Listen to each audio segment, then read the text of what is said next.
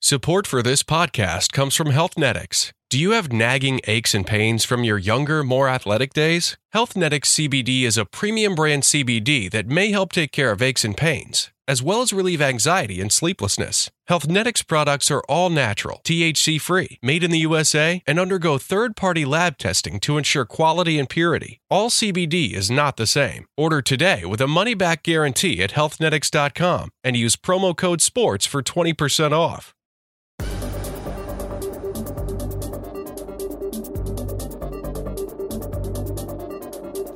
It's September 2nd, 2019. I'm Esther Lin, and this is an MMA News Show.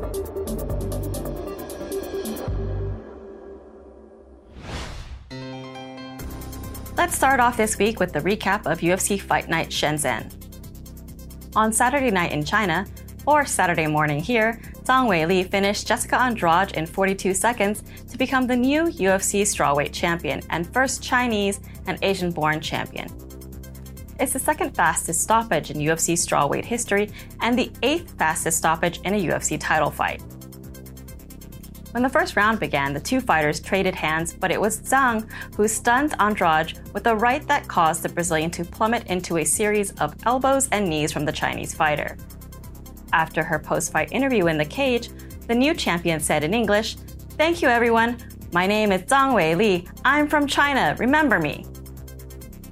At the post fight press conference, Dana White said Zhang wants to be an active champion, and the UFC would like for her to be featured on a card in the States.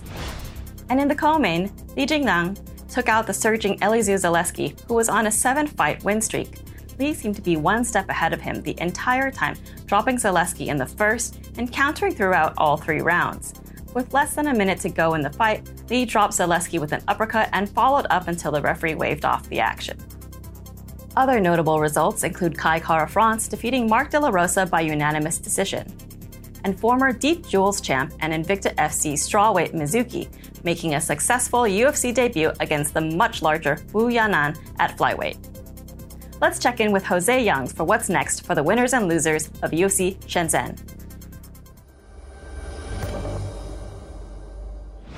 Thanks, Esther. Now, for this week's book, we're only going to look at the main and co-main event of UFC Shenzhen. In the main event, obviously, Weili Zhang steamrolled over reigning champion Jessica Andrade to strip the UFC Strawweight Championship from her battered hands. Now, what's next for Weili Zhang? I think it really depends on if Tatiana Suarez is healthy. She last fought at UFC 238. She said she had a neck injury. She wanted to take time off to recover and see how this title fight played out. If she's ready to go, I would love to see Tatiana Suarez versus Weili Zhang. I think Tatiana Suarez, a lot of people consider her the uncrowned champion of that division, so I'd really like to see her take a massive step up in competition and challenge for the title. If she's not ready, I think the most logical answer is the winner of Joanna Jędrzejczyk versus Michelle Waterson at UFC Fight Night in Tampa Bay is the most logical number one contender for Weili Zhang's crown. Joanna Jędrzejczyk obviously has the record for most title defenses. Michelle Waterson is ranked right below Weili Zhang. If Michelle Waterson can get past Joanna Jędrzejczyk, I think it's a no-brainer. If Joanna Jędrzejczyk wins, I think Weili Zhang really wanted that fight before she got the title fight against Jessica Andrade. So the matchup right there will make most logical sense. But if Tatiana Suarez is healthy, Weili Zhang versus Tatiana Suarez, book it. Now, looking at Andrade's perspective, I think it really depends on how that Tampa Bay fight plays out. I would really like to see her maybe fight the loser. She's already lost to Joanna Jędrzejczyk. If Joanna Jędrzejczyk comes up short against Michelle Waterson, I think that could be a, a good time to maybe book that rematch. If Michelle Waterson comes up short, she's obviously a popular fighter, and she's they were they're ranked right around one right right around each other. So maybe that's a matchup. I know Nina Ansaroff is out there, who most recently came short to Tatiana Suarez, and in their uh, supposed number one contender matchup, well, it was more of a number one contender matchup on paper. Tatiana Suarez before Tatiana Suarez got hurt. So maybe Jessica Andrade versus the loser of Joanna Jędrzejczyk versus Michelle Waterson or Nina Ansaroff. Book it. Now, going down to the co-main event, when Elizeu Zaleski saw his seven-fight win streak snapped by Li Jingliang in violent, violent fashion in the third round. What's next for Zaleski after seeing this this win streak come come to an end? I'd really like to see him face maybe someone like Robbie Lawler. They were ranked like 14-13 or 14-15 in the UFC's official rankings. Zaleski obviously tried to get that fight against Robbie Lawler when Tyron Woodley fought, fell out of there. So scheduled fight at UC Minneapolis. Didn't get it. I think now might be the good time. They're both coming off losses. Robbie Lawler obviously came up short to Colby Covington uh, in very dominant. He, it was a very dominant one-sided decision win. Zaleski would like wanted that fight to begin with. So loser coming off one fighter coming off a loss, one fighter coming off a loss. Book it. Now for the winner, Li Jingliang, I don't really know what's what's next for him. I mean, he's not in the top 15. Zaleski kind of took this fight. It was a very risky matchup. Maybe someone like a Mike Perry, maybe someone like a Vicente Luque who's ranked right there at 15, especially if Li Jingliang jumps into the top 15. Uh, Vicente Luque, I believe, is ranked 15 at this at, at the time of this taping. So uh, if he doesn't get that Ponzinibbio fight in Sao Paulo, maybe they would they can match up right there, 14 versus 15. I think that could really the winner will propel themselves. Maybe not quite into the top 10, but into the 11 uh, or 12 range. So Li Jingliang versus possibly Vicente Luque. Uh, if I'm the UFC, I look to book that. But if that's not the case, maybe a Mike Perry when he's healthy. I know Li Jingliang is never in boring fights. I know Neil Magny's come has to come off his uh, USADA, not USADA suspension, but figure out what's going on with USADA. So Li Jingliang's uh, future is a little more murky. So maybe a Vicente Luque or Neil Magny. Book it. Thanks, Jose. It was announced this past week that Junior Dos Santos would be joining the cast of Dancing with the Stars in Brazil. Our reporter Guilherme Cruz went to see the heavyweight to ask him about the rumors of fighting Alexander Volkov in Moscow and more. Uh, well, uh, we were spoken about that fight, you know, with the with the UFC. Uh, I think it's it will be a, a, great fight to do. You know, I, am you know my everybody knows me, and uh, what everything what I want to do is to keep fighting, to keep uh, you know making things happen in my life. You know, and uh, right now a, fight with Volkov would be great. I want to fight as soon as possible again because, uh, you know, my goals right now is to have the rematch with Ngannou, you know, and uh, then my third third fight with uh, with uh, Stipe. You know, he did great on his fight now, and becoming becoming the champion again, and I'm really happy for him. You know, but uh, uh, I have I have my goals as well, and the biggest goal is to become the champion again. So I, I know that I have a lot of work to do and I'm ready for that. Just two months after an alleged physical altercation with a bouncer at a bar in Honolulu, BJ Penn has again reportedly found trouble, this time at home on the Big Island. TMZ reported Tuesday that Penn was involved in a fight during a visit to a nightclub in Pahoa. MMA Fighting confirmed with the Hawaii Police Department that officers were called to the Lava Shack nightclub in regards to a disturbance and that Penn was involved. Upon their arrival, the crowd had mostly dispersed and witnesses had little information of the nature of the conflict. Two time UFC light heavyweight title challenger Anthony Johnson is coming out of retirement and has already taken steps to re enter the UFC's mandatory drug testing pool. He aims to be eligible to compete by March 2020, and the former welterweight plans to come back at heavyweight, his manager Ali Abdelaziz said to ESPN last week. Anthony Johnson's last fight in the UFC was a loss to Daniel Cormier in the second bid for the light heavyweight title at UFC 210 in April of 2017. And several fighters, including Will Brooks, Gleison Tibau, and Bryan Caraway, still haven't been paid after competing in Battlefield FC 2, the South Korean promotion's Macau show, back on July 27th. If this controversy is giving you deja vu, it's because after Battlefield FC1, Sarah Kaufman and Jessica Rose Clark took over a year to be paid for their clash. MMA Fighting's Damon Martin has confirmed with the California State Athletic Commission Executive Director Andy Foster that top middleweight contender Paulo Costa is one of six fighters that recently competed at UFC 241 in Anaheim, California on August 17th, being advised to move up a weight class by the commission. If a fighter gains back more than 10% of his or her body weight between the official weight and a fight day weight check, that fighter will be recommended to move up to the next weight class for their next bout. In addition to Paulo Costa, CSAC also listed bantamweights Manny Bermudez, Brandon Davis, and Kyung Ho Kang, flyweight Sabina Mazo, and featherweight Sodiq Yusuff as needing to move up.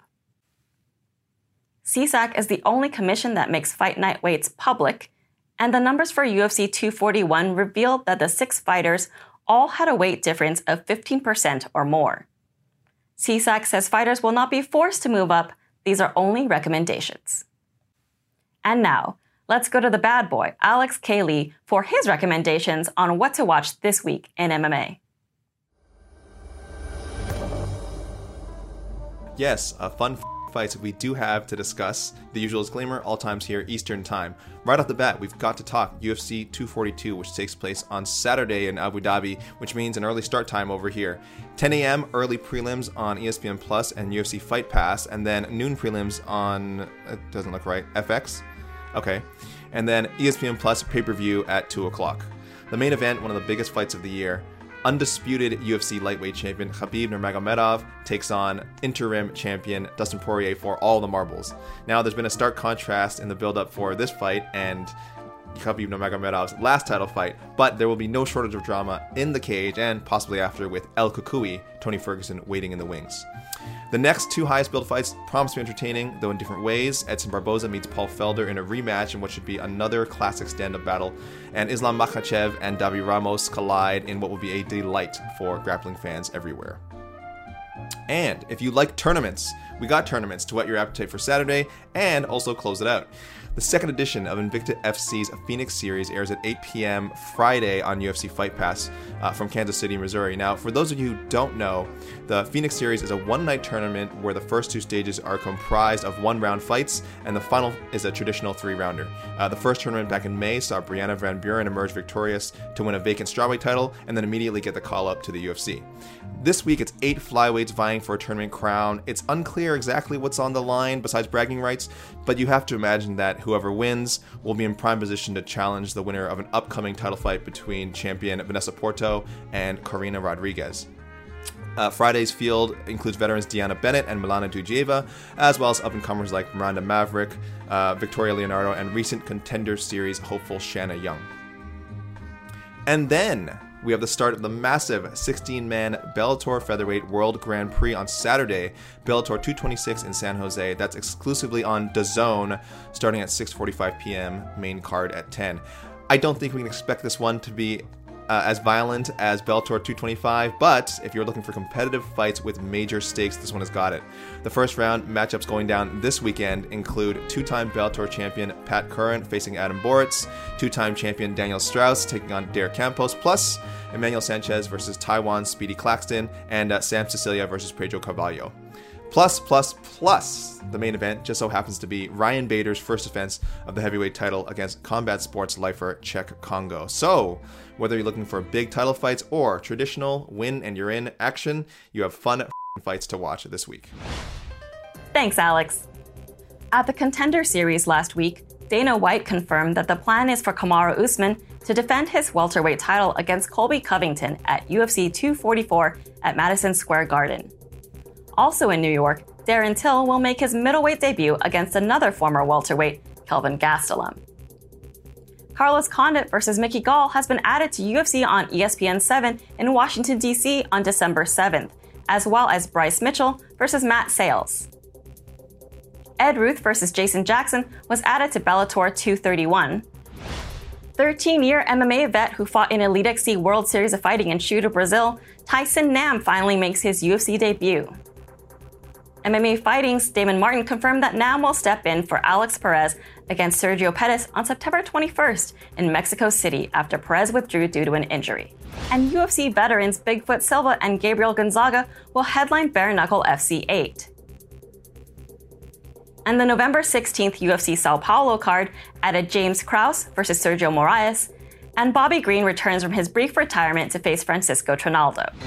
Veteran UFC fighter CB Dollaway has been suspended for two years by USADA after testing positive for multiple banned substances. Dollaway issued a statement shortly after the news broke, denying the intentional use of performance enhancing drugs and making reference to a 2016 back injury that he suffered in a freak elevator accident that is still plaguing him. Quote, as many people close to me are aware, I suffered a serious back injury in 2016. With my insurance capped out, I needed to find an alternative solution if I wanted to continue to compete in mixed martial arts, Dollaway wrote on Instagram. I traveled to Mexico to have a stem cell procedure done and ended up coming into contact with the mentioned substances. Dollaway hopes to be healthy and ready to return to action in 2020. And finally, newly crowned UFC heavyweight champion Stipe Miocic returned to shifts at the Valley View Fire Department last week and went straight to work on the bathrooms. Sporting a firefighter's push broom mustache, the heavyweight champ is featured on the Valley View Fire Department's Facebook page with scrubber in hand and new UFC belt around his waist. Last Friday, Miocic was available at the firehouse for photos and autographs, but most importantly, giving free dance lessons. And in an informal poll that I just made up, 100% of fans agree that Stipe Miocic should keep the mustache. This week, reporter Pete Carroll, cameraman EKC Leiden, and myself are headed to the United Arab Emirates and will bring you coverage from UFC 242 in Abu Dhabi. Wait, I got a flight to catch. I gotta hurry up and pack. We need to wrap the show up. Keep it here at MMA Fighting all week for updates on the Eagle versus the Diamond. Thanks for watching. This is an MMA news show.